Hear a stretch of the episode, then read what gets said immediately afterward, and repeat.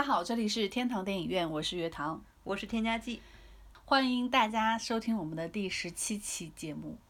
我们要跟大家一起来聊一下贺岁片。说到贺岁片，你脑子里第一想到是什么？花田喜事啊，这倒是。家有喜事，然后还有冯小刚。哦，冯小刚做了好多一大系列的那些玩意儿。对。还有没有别的？没了。其实我脑子里之前一直都没有贺岁片的概念。嗯。贺岁片的话，我觉得它就是在寒假的时候播放的电影电视剧，所以我的脑子里一直觉得贺岁片就是《新白娘子传奇》和《三国演义》。没有《西游记》吗？我们当时可能没看《西游记》，就是那个《新白娘子传奇》太受欢迎了，年复一年，年复一年，年复一年的播，然后之后就播《三国演义》，但我实在是不爱看《三国演义》。后来因为学电影的话，就看了很多电影，就像你刚刚讲的《花田喜事》啊，《家有喜事》啊，还有就是甲方乙方啊那些个什么电影的话，但是就是不是在贺岁的时期看的，就把它当成一个电影在看，而且当时也没有觉得哦它就是所谓的贺岁片，觉得欢欢乐乐的，愉愉快快的，挺好的，就这样。你小时候没有看过什么电视剧吗？就是在寒假的时候播放的。哦，你说这个有一个电影一点都不欢乐，叫做《过年》，是那个黄建中导演的，里面有葛优，有赵丽蓉。我记得啊，我们不是也跟黄建中导演聊过这个事儿吗？对对对。但是他是在贺岁档播的吗？因为我也不是在贺岁，我不记得他是不是最早是在贺岁档上映的，但他确实是在过年的时候电视台就会播。你是认识了黄建中之后才看的？不是，我是上大学的时候看的，之后认识黄建中的时候有跟他聊这个嘛。但是过年真的是一个很现实主义题材的电影，那个很酷。对，就是他一点都不是那种欢欢乐乐的气氛，他好难过的那个电影到后面，但是他每年过年的时候，就是电视台一定会放。哦，那个电影真的很奇葩，就是我说的是褒义的奇葩，真的是很棒那个电影，大家真的可以去看一下。我现在就开始推荐吗？好，再见。推荐完了就可以再见了。对。言归正传来说，你刚刚说到过年，还有别的吗？还有那个等一下，其实我真的会推荐这个片子，叫做《孝子贤孙伺候着》。哦，那个挺好玩的，是那个陈佩斯的。对，那个我也喜欢。是，那个是一个很欢乐的喜剧片，我印象当中也是在过年的时候电视台会放。后来长大了，你像我想我过年的时候你自己自主选择还有什么电影，就是电视台播的你会看的，或者说是你自己选的。自己选的真的就是香港的那些电影了。你看刚好放寒假嘛，然后就租一堆光盘回来看。我也是这样的。就是我的情况比较特殊，我是父母管得很严的那种，小时候只能看电视台的那些轮流播放的电视剧。而是过年的时候最烦的就是过年的时候串亲戚，可能这一集的上半集还没有看完，然后我就走了，然后拔腿就走，可能脑子里心里就是一直在想什么时候能看到后半集，你知道吗？好难过，特别痛苦。家里租的光盘的话，那时候是有 DVD， 会有买 DVD， 但是买 DVD 港片都不是那种欢乐的，很奇怪。记忆比较深刻的应该是《大话西游》系列了，什么《仙履奇缘》吧，还有那个《月光宝盒》，那个是父母有买的 DVD 回来有看，但是别的就是什么，好像有什么龙兄虎弟之类的东西。还有打打杀杀的。到上大学的时候就从老师那边有借 DVD 回来看，后来的看电影就已经不是所谓的贺岁片的概念了，就是看电影了，就是学习。对，所以就不一样。好，言归正传，我们来讲贺岁片其实是什么呢？贺岁片最早就是作为一个在中国大陆长大的小孩，它就是在春节档上映的欢欢乐乐的片子，它就是配合那种什么恭喜发财呀。对，因为最早其实我印象中媒体开始说贺岁片这个概念，就是冯小刚的那些甲方乙方，对，不见不散之类的。对，它是以什么搞笑，反正家庭团圆啊这些东西，反正肯定是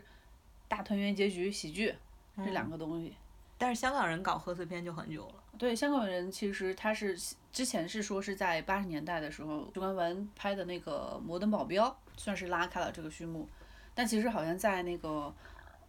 最近是香港电影资料馆一个馆长吧，助理就有发现，好像贺岁片其实在30年代就已经出现了。香港的第一部贺岁片应该是1937年的，叫做《花开富贵》。是不是很洋气？对，真的就是那里很贺岁，对，恭喜发财那种感觉，就是好雍容华贵的感觉。香港80、90年代真的出了好多欢欢乐乐啊，就很适合在这种过节的时候看的。对，我记得还有一部叫做《唐伯虎点秋香》。那个其实是后期了，那是周星驰的，对吧？对吧？周星驰的。对，你看早期的就是许氏兄弟的那些最佳拍档。对，然后还有就是沈殿霞，我记得我爸妈小的时候最早跟我说沈殿霞就是富贵逼人，然后这都是80年代，然后就后来新艺城、黄百鸣他们拍的那堆什么家有喜事啦、花田喜事啦，然后再有就是像是周星驰的那些《唐伯虎点秋香》了，然后后来就是再加上那个成龙，啊，成龙的一些武侠片，就是动作片嘛，会进来，像是成龙在85年的时候，其实有拍一个警察故事，也是洪金宝导演的，那个时候也好像也挺好的。成龙的《红番区》应该是在1995年的时候在中国内地应该是上映，那个时候就是中国内地首次叫它贺岁片，但其实《红番区》一点都不是那种传统的贺岁片的那种概念。对，它是一个还蛮深沉的那种戏剧，就是 drama。你如果要按照电影分类的话，它就是一个剧情片儿。所以它也没有那么叫什么喜剧啊，也不是欢乐的啊，合家欢就更加不可能了啦。它是把这个概念给拖上了中国的这种电影的舞台。对，然后后来不就是冯小刚。冯小刚从97年开始拍《甲方乙方》，然后每年一部，耍贫嘴、小品式的这种。是的。对，就是贺岁片，然后每年都在拍，不见不散啊、手机啊、大腕儿啊，这些就是大家觉得可以耳熟能详的一些台词啊，这样的桥段。可惜我看冯小刚的这些电影的时候，都不是在贺岁档，而是只是在研究冯小刚的时候看到他的电影。我应该都是在那会儿贺岁档的时候看。你在贺岁档看的电影或者是电视剧，你哪些你比较记忆深刻的？我记忆最深刻的是《大富之家》。哦，为什么记忆深刻呀？因为那个是小时候看的，而且他的演员非常的有名。小时候你也觉得很有名吗？对，小时候我也觉得很有名，因为我是港剧迷。嗯。然后你看那里面有谁？刘青云，对，早就看过那叫什么《大时代》了，所以肯定知道刘青云。然后袁咏仪，然后郑裕玲，我小的时候看过好多港剧，都是郑裕玲演的，因为她主要的电视作品都是在80年代。然后还有谁？张国荣啊，毛舜筠。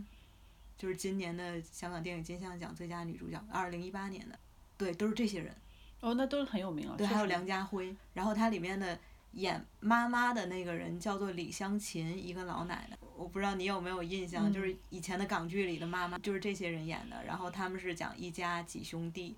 毛舜筠演的是他们家的妹妹，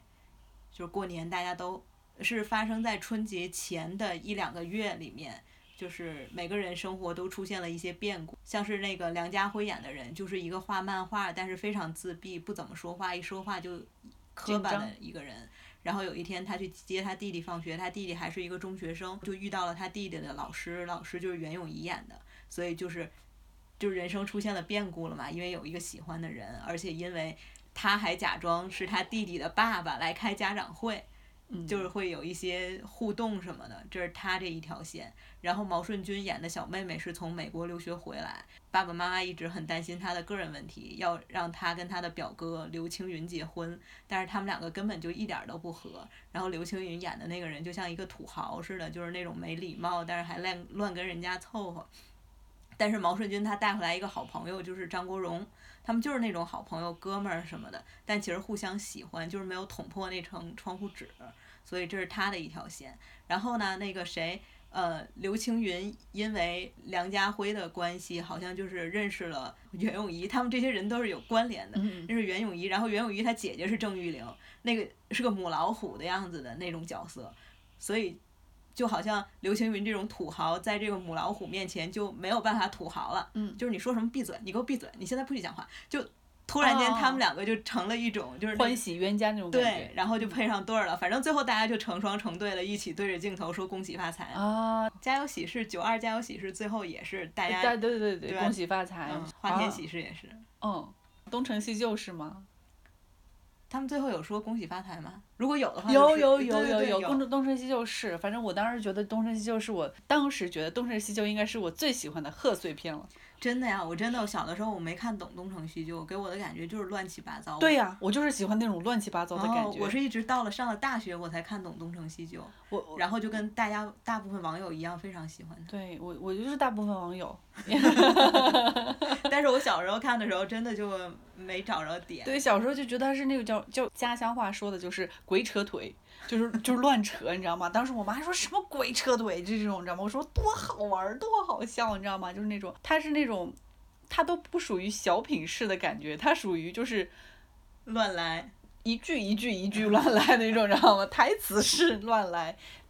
台词是乱飞，我就觉得挺蠢。你说这个还有一个非常有意思的现象，就是早期香港人做电影都是讲广东话，然后他们要在所谓的就是外府发行，就是不是在香港本土，就是台湾啊、东南亚，因为那会儿大陆市场还没有打开，所以他们会把自己的这个电影拿到台湾，给台湾的发行商做后期的国语配音，所以它有很多台词其实是台湾的发行商搞出来。对的，所以其实它的那个粤语版没有那么好笑，但是它被台湾人配完音之后觉得特别好玩，特别好笑。是的，然后就台湾人配音的时候不是给每个角色都加了自己的口音，什么那个福建口音，然后河南口音，对，然后还有就是王祖贤演的那个小师妹，刘嘉玲演的那个周伯通还说什么假装什么王祖贤啊，你就挺好玩。对，粤语原版都不是那个样子。对，所以他那个这个真的是一个怎么说呢，就是配音做的比原版的要好的一个作品。是的，而且像我们早期看到的香港电影也都是配音版，都是台湾那帮配音演员配的，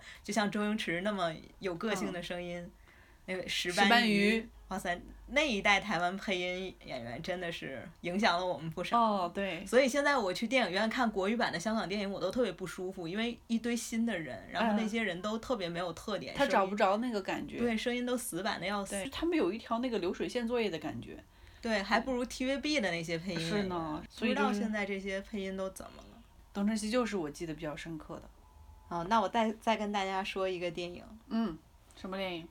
这个电影叫做《望夫成龙》，是在1990年上映的，是周星驰跟吴君如主演的。就是那个时候的周星驰还不是喜剧之王，那个时候的吴君如也不是喜剧天后，所以这个片子其实一点都不是我们熟悉的他们两个的风格。就是周星驰没有那样子扁扁的说话，没有那样子哈哈哈的笑，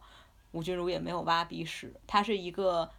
它叫喜剧是因为它最后是一个大团圆结局，其实它更偏向于美国的那种爱情戏，就是正剧，然后最后大家又在一起了。这两个角色是两小无猜在乡下，就是广东乡下那边，然后想要他那个吴君如的爸爸不同意他们两个在一起，所以他们两个就私奔了，就是两个小年轻的就跑到香港来打拼，住群租房，就跟我们现在很多人在大城市一样过自己的小日子。周星驰就去上班啊赚钱，吴君如就做家庭主妇，然后渐渐的他们两个由于一个人在香港这样的大城市上班，就是世界越来越打开的越来越大，另外一个人就只是在家里做家庭主妇，就是世界永远都是那个样子，那一小块，所以他们两个的人生其实就产生了差异，就是两个人不同步了，所以感情也产生了问题，然后就分手了。分手基本上就是这个电影的最后的那个第二幕的高潮了。然后后来就是在他们各自过自己的生活的时候，两个人又重新找到了自己人生的方向，就是又变成了一个怎么说呢，大家同步了。对，大家同步了，或者说大家都比原来更好了，就成为了一个比自己之前更好的人，因为机缘巧合两个人又凑到了一起。我觉得其实这个电影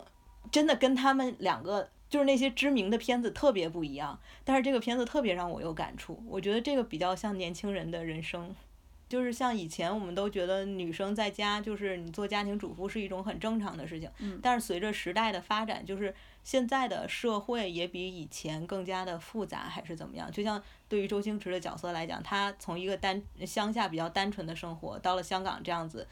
就是国际大都市，他的世界真的就被打开了，然后你留在家里的人真的就跟他没有办法去交流了。你从另外一个角度去想，就是一段关系中的两个人，你真的不能有一个人就只局限在一个小小方块里面，就哪怕是一个家庭主夫都不要这样，你一定要打开自己的世界，对，这样的话你才能跟你的伴侣有一个就是感觉大家都是齐头并进，或者说至少是在向前走的感觉，因为不进则退嘛。哦，很棒哎。是的，所以我很推荐大家这部电影，叫做《望夫成龙》。我想推荐一部电影呢，不是华语片，但是我觉得挺好玩的，挺有意思的。它有点就是怎么说，有点英式的那种 dry， 就是比较干的那种幽默在里头，我觉得。然后这电影叫做《酒会》，英语叫做《The Party》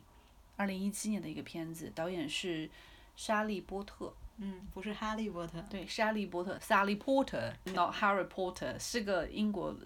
人，所以呢，他的幽默就是很英式的，很有趣。他是在2017年的时候在柏林电影节上有播出，就是在讲搞了一个 party， 然后结果就是在这个 party 中间就是有人死了，然后他们就是一堆女性朋友如何来处理这样的一些事情。所以他们现场有柯南吗？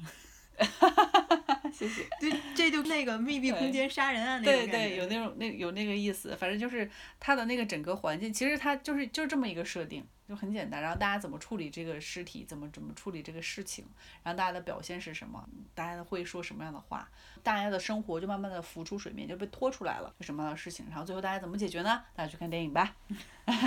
我觉得它就是一个喜剧，而且它很干，它还是第67届柏林电影节最佳影片呢。提名了。对，有一个说法不是说世界上有3种演员，男演员、女演员、英国演员嘛，所以他们的表演实在是很酷。国内的你有喜欢的吗？我喜欢陈佩斯的那一些，二子开店了，然后父与子了，然后我们上次还看了《西照街》，但是不属于那个贺岁片。嗯，对。你刚刚推荐的那个也很好啊，就是孝子贤孙四好像。对，那个就非常好。当时你推荐我去看的时候，我觉得哇塞，陈佩斯真的是喜剧之王，好厉害的。孝子贤孙伺候着，他也是属于从故事设定本身就很有喜剧感，因为他老妈要装死，嗯，然后所以就变成了一个就是守灵的那么一个情节。对，然后这个孝子贤孙伺候着里面的老妈就是过年的里面的。也是老妈，对，挺好玩的。赵丽蓉奶奶真的是童年回忆。然后相比下来的话，大陆的这个贺岁片就只能说冯小刚拍的贺岁片的话，只是有他的个人特点，但是让我说留下印象还真没什么。你像大腕里头只有一小段的那种，就没有别的了，就是台词。哦，对，我觉得以前的人拍贺岁片。拍喜剧片都特别好的一点是他从故事的设定上就有喜感。嗯，你像大腕儿，他也是这人还没死呢就要给他弄出殡的事儿，对吧？对，所以就显得很有那个。这个跟那个孝子贤孙伺候着其实就是他一设定是差不多的，你没死我要给你出殡，我要给你办丧事，这样的一种状态。就是他从故事设定上就会有一个反差，一个喜剧感在。他不是说我这个故事好像本身就是一个普通的故事，我专靠台词去给你抖包袱那种。对，或者我就是耍贫嘴这种感觉。你像那个人在囧途，泰囧其实它本身设定就是一个很普通的故事。嗯。就你也可以把它拍成那种公路剧情片之类的。它等于它好笑的地方全都是在细节上，就是王宝强演的那很傻的角色，他弄出了很多。麻烦之类的，把车开树上之类的这种，对，或者是倒了一盆水刚好浇到徐峥身上，这种产生的喜剧感，它不是从故事设定本身就产生喜剧感，它是动作式喜剧，应该是从2008年之后，中国大陆的这些贺岁片，它就已经不是完全都是喜剧的合家欢的，它就是已经什么都有了。我们看一下，就是比如说今年的贺岁档电影。有什么成龙的喜剧功夫叫做《神探蒲松龄之兰若仙踪》，一个宁浩导演的《疯狂外星人》，然后一个韩寒导演的《飞驰人生》，然后沈腾演的，然后还有一个叫什么《情圣二》，董旭和宋小飞导演的，肖央和白百合主演，这应该是一个爱情片儿。再有就是周星驰的现在落妥的是《喜剧之王2》，再有就是我们上一期聊的流浪地球，还有一部就是看起来是传统贺岁片的片名叫做《玩转全家福》，然后另外一个是陆川监制的《八仙之各仙神通》。就是说这一堆它并不完全是合家欢，然后开开心心的那种，它的类型都比较丰富了，对吧？那这样看起来就是2019年贺岁档的电影就是《飞驰人生》啊，《情圣二》啊，好像是原创吧。可能玩转全侠服也是，但别的好像都是有 IP 作为一个大背景支持。嗯，你像宁浩的那个疯狂外星人就好像是因为刘慈欣的流浪不是乡村教师，然后但是又改的完全不像乡村教师了，就是买了 IP 之类的，完了之后自己改呗。然后别的都是有一个大基础了，或者说是这一堆上来我怎么看呀，我天哪拿到我手里我都说哇塞，每一个好像都有点特点，然后每一个都要想一想。哎，如果是你的话你会去看哪个？天哪，我真的会看演员去选。嗯，你知道我是演员挂的。我知道你是演员挂的，那你会看谁呀？疯狂外星人和流浪地球。流浪地球昨天说了，就是流浪地球里面有吴孟达，然后好像吴孟达从终极版预告看吴孟达的台词还是什么我们摊上大事儿，对，就特别分裂，你不觉得吗？因为摊上大事儿了，现在在我们日常的语境里它是一个戏谑的说法，嗯，然后又让吴孟达讲出来这句话，啊，然后你放在那么一个灾难情境当中，对啊，然后就太分裂了，对，就不知道是什么，而且他的配音还不好，对，就他配音很奇怪。当时我看到那个，如果说哦，这是吴孟达吗？那种感觉。太奇怪，对，我不知道会是一个什么调调。我不知道，反正我现在觉得是个基辅的调调。污染看人机。其实我一点都不服，但是人家是这么配的，因为你说你看电影的时候，你不就是听人家怎么说，然后看人家怎么表演嘛，对不对？那人家要这么搭配，你能怎么着呢？我觉得应该也有人会像我这样子去看这个场景。然后《疯狂外星人》，我想看沈腾。《飞驰人生》也有沈腾，但是因为我实在不喜欢韩寒，我做不了决定去看哪一部，哎，因为每一部对我来说都没有什么吸引力，对，都没有什么吸引力。因为宁浩的东西的话，就是宁浩的那种风格嘛，哈哈一笑就过了，总觉得有点浪费钱。然后成龙的喜剧的话，嗯，好吧，我先不想吧，到时候就是蔡丁壳吧，嗯，想想就是或抓个阄去看一部。周星驰的《喜剧之王》。最近好像也是被炒红了天，那是因为他是周星驰嘛。然后但其实说实话，《喜剧之王》第一部我就不怎么的喜欢。在我看来，就是一般这种被封上神坛的人，大家都很少会说他坏，就说他不好，或者是你一说他不好就会被人骂死。嗯，所以就是很多人要不然你选择不说。对，就是在我看来，自从周星驰他自主的去做他的电影，就是没有其他的导演跟他一起啊等等，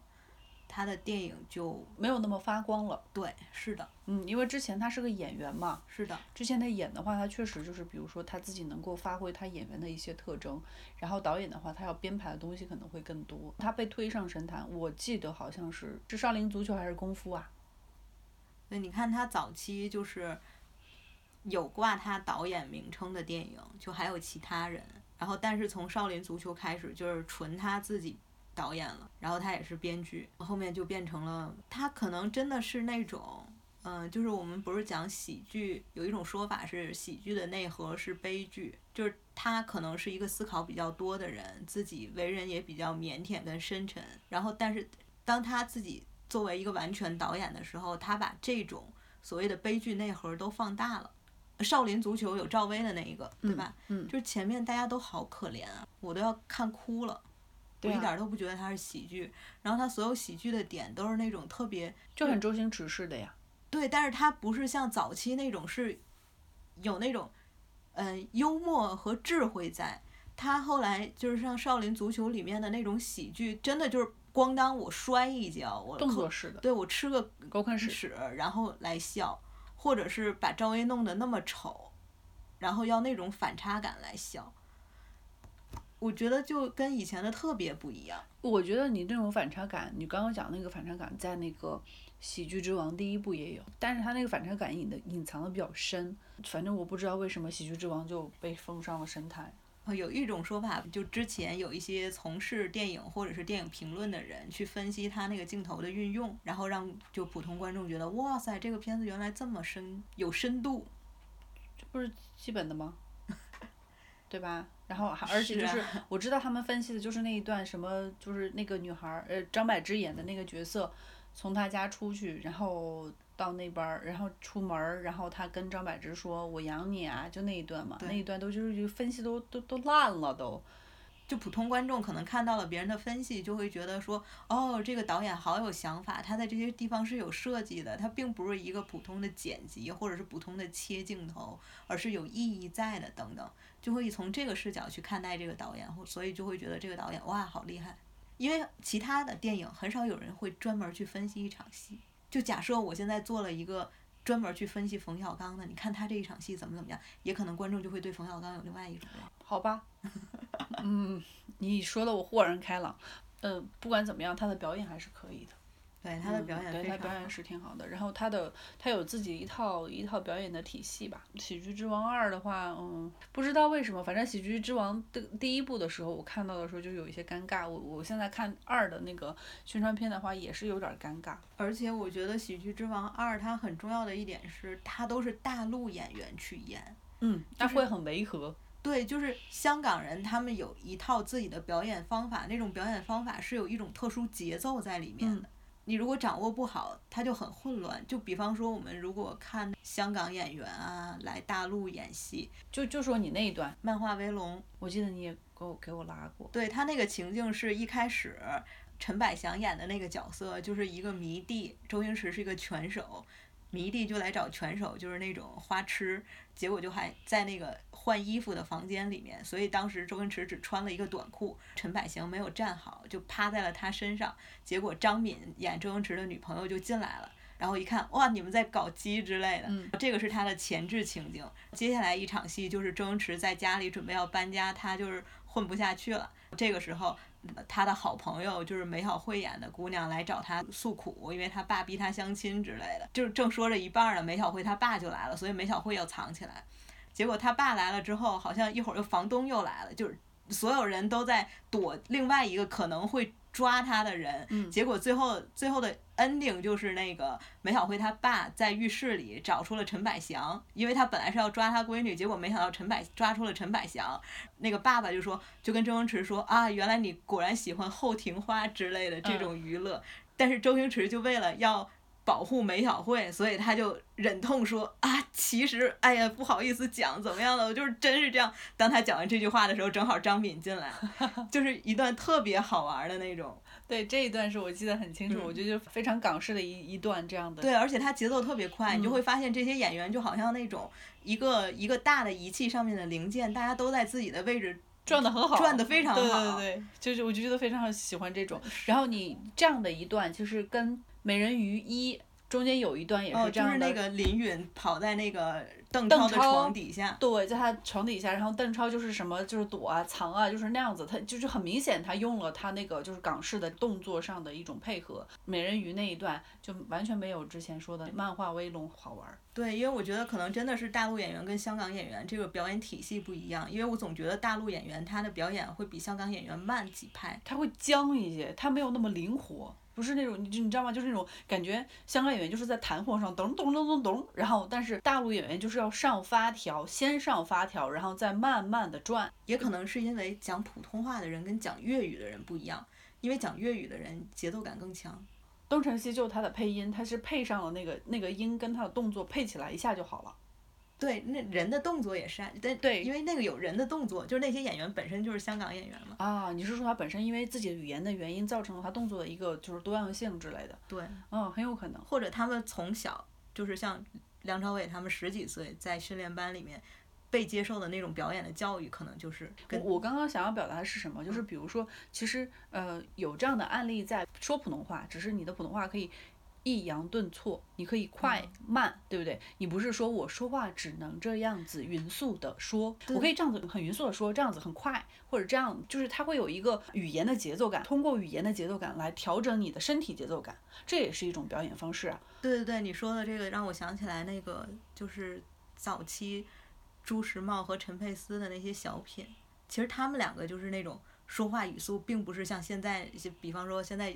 如懿传或者是人民的名义里面，这些片子好像大家说讲话都非常慢，他们都是讲广播剧的。对，然后但是你看那个陈佩斯他的小品里面，他们真的会用语言的节奏去带这场戏的情绪之类的。当然说表演是语言和动作嘛，整个一个结合，那就是说，那如果他在语言上没有一个突破的话，你动作上你只有一块突破是不行的嘛。普通话其实也可以说的比较快啊，刚刚说了这一大段，主要就是我们对新喜剧之王啊，对对对，因为是其实在分析2019年的这一大波贺岁档电影，看看哪个想去看，然后想了一下喜剧之王有没有可能。对，就是因为他是一个都是大陆演员，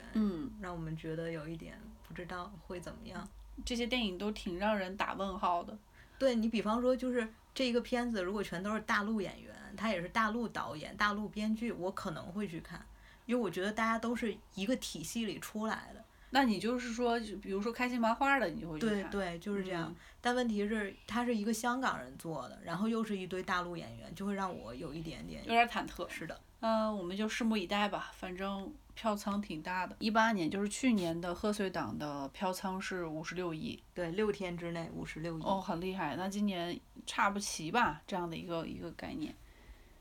你56亿，然后现在是定档的是8部，行呗，我们拭目以待，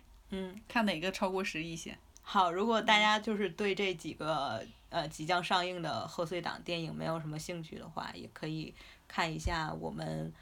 今天跟大家介绍的这几个老片子，但是很经得住时间的考验。对，然后还有我们公众号会在过年的这几天每天向大家推荐一部电影，不一定是那种合家欢的电影，但是就是有推荐的理由吧，就是会对，就是各种不同类型的，就是大家如果在假期想要放松一下，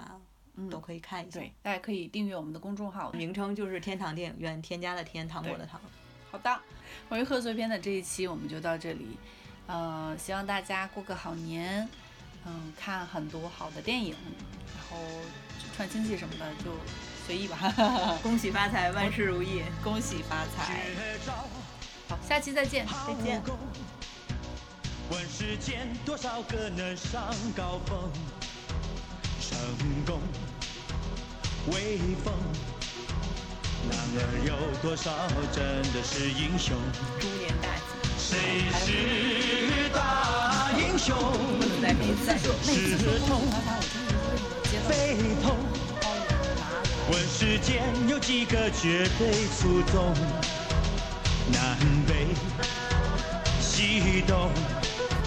不去顶白也不去跟红。谁是大英雄？是痛悲痛，问世间有几个绝对出众？南北西东，不去顶白也不去跟红，从未做到狗熊。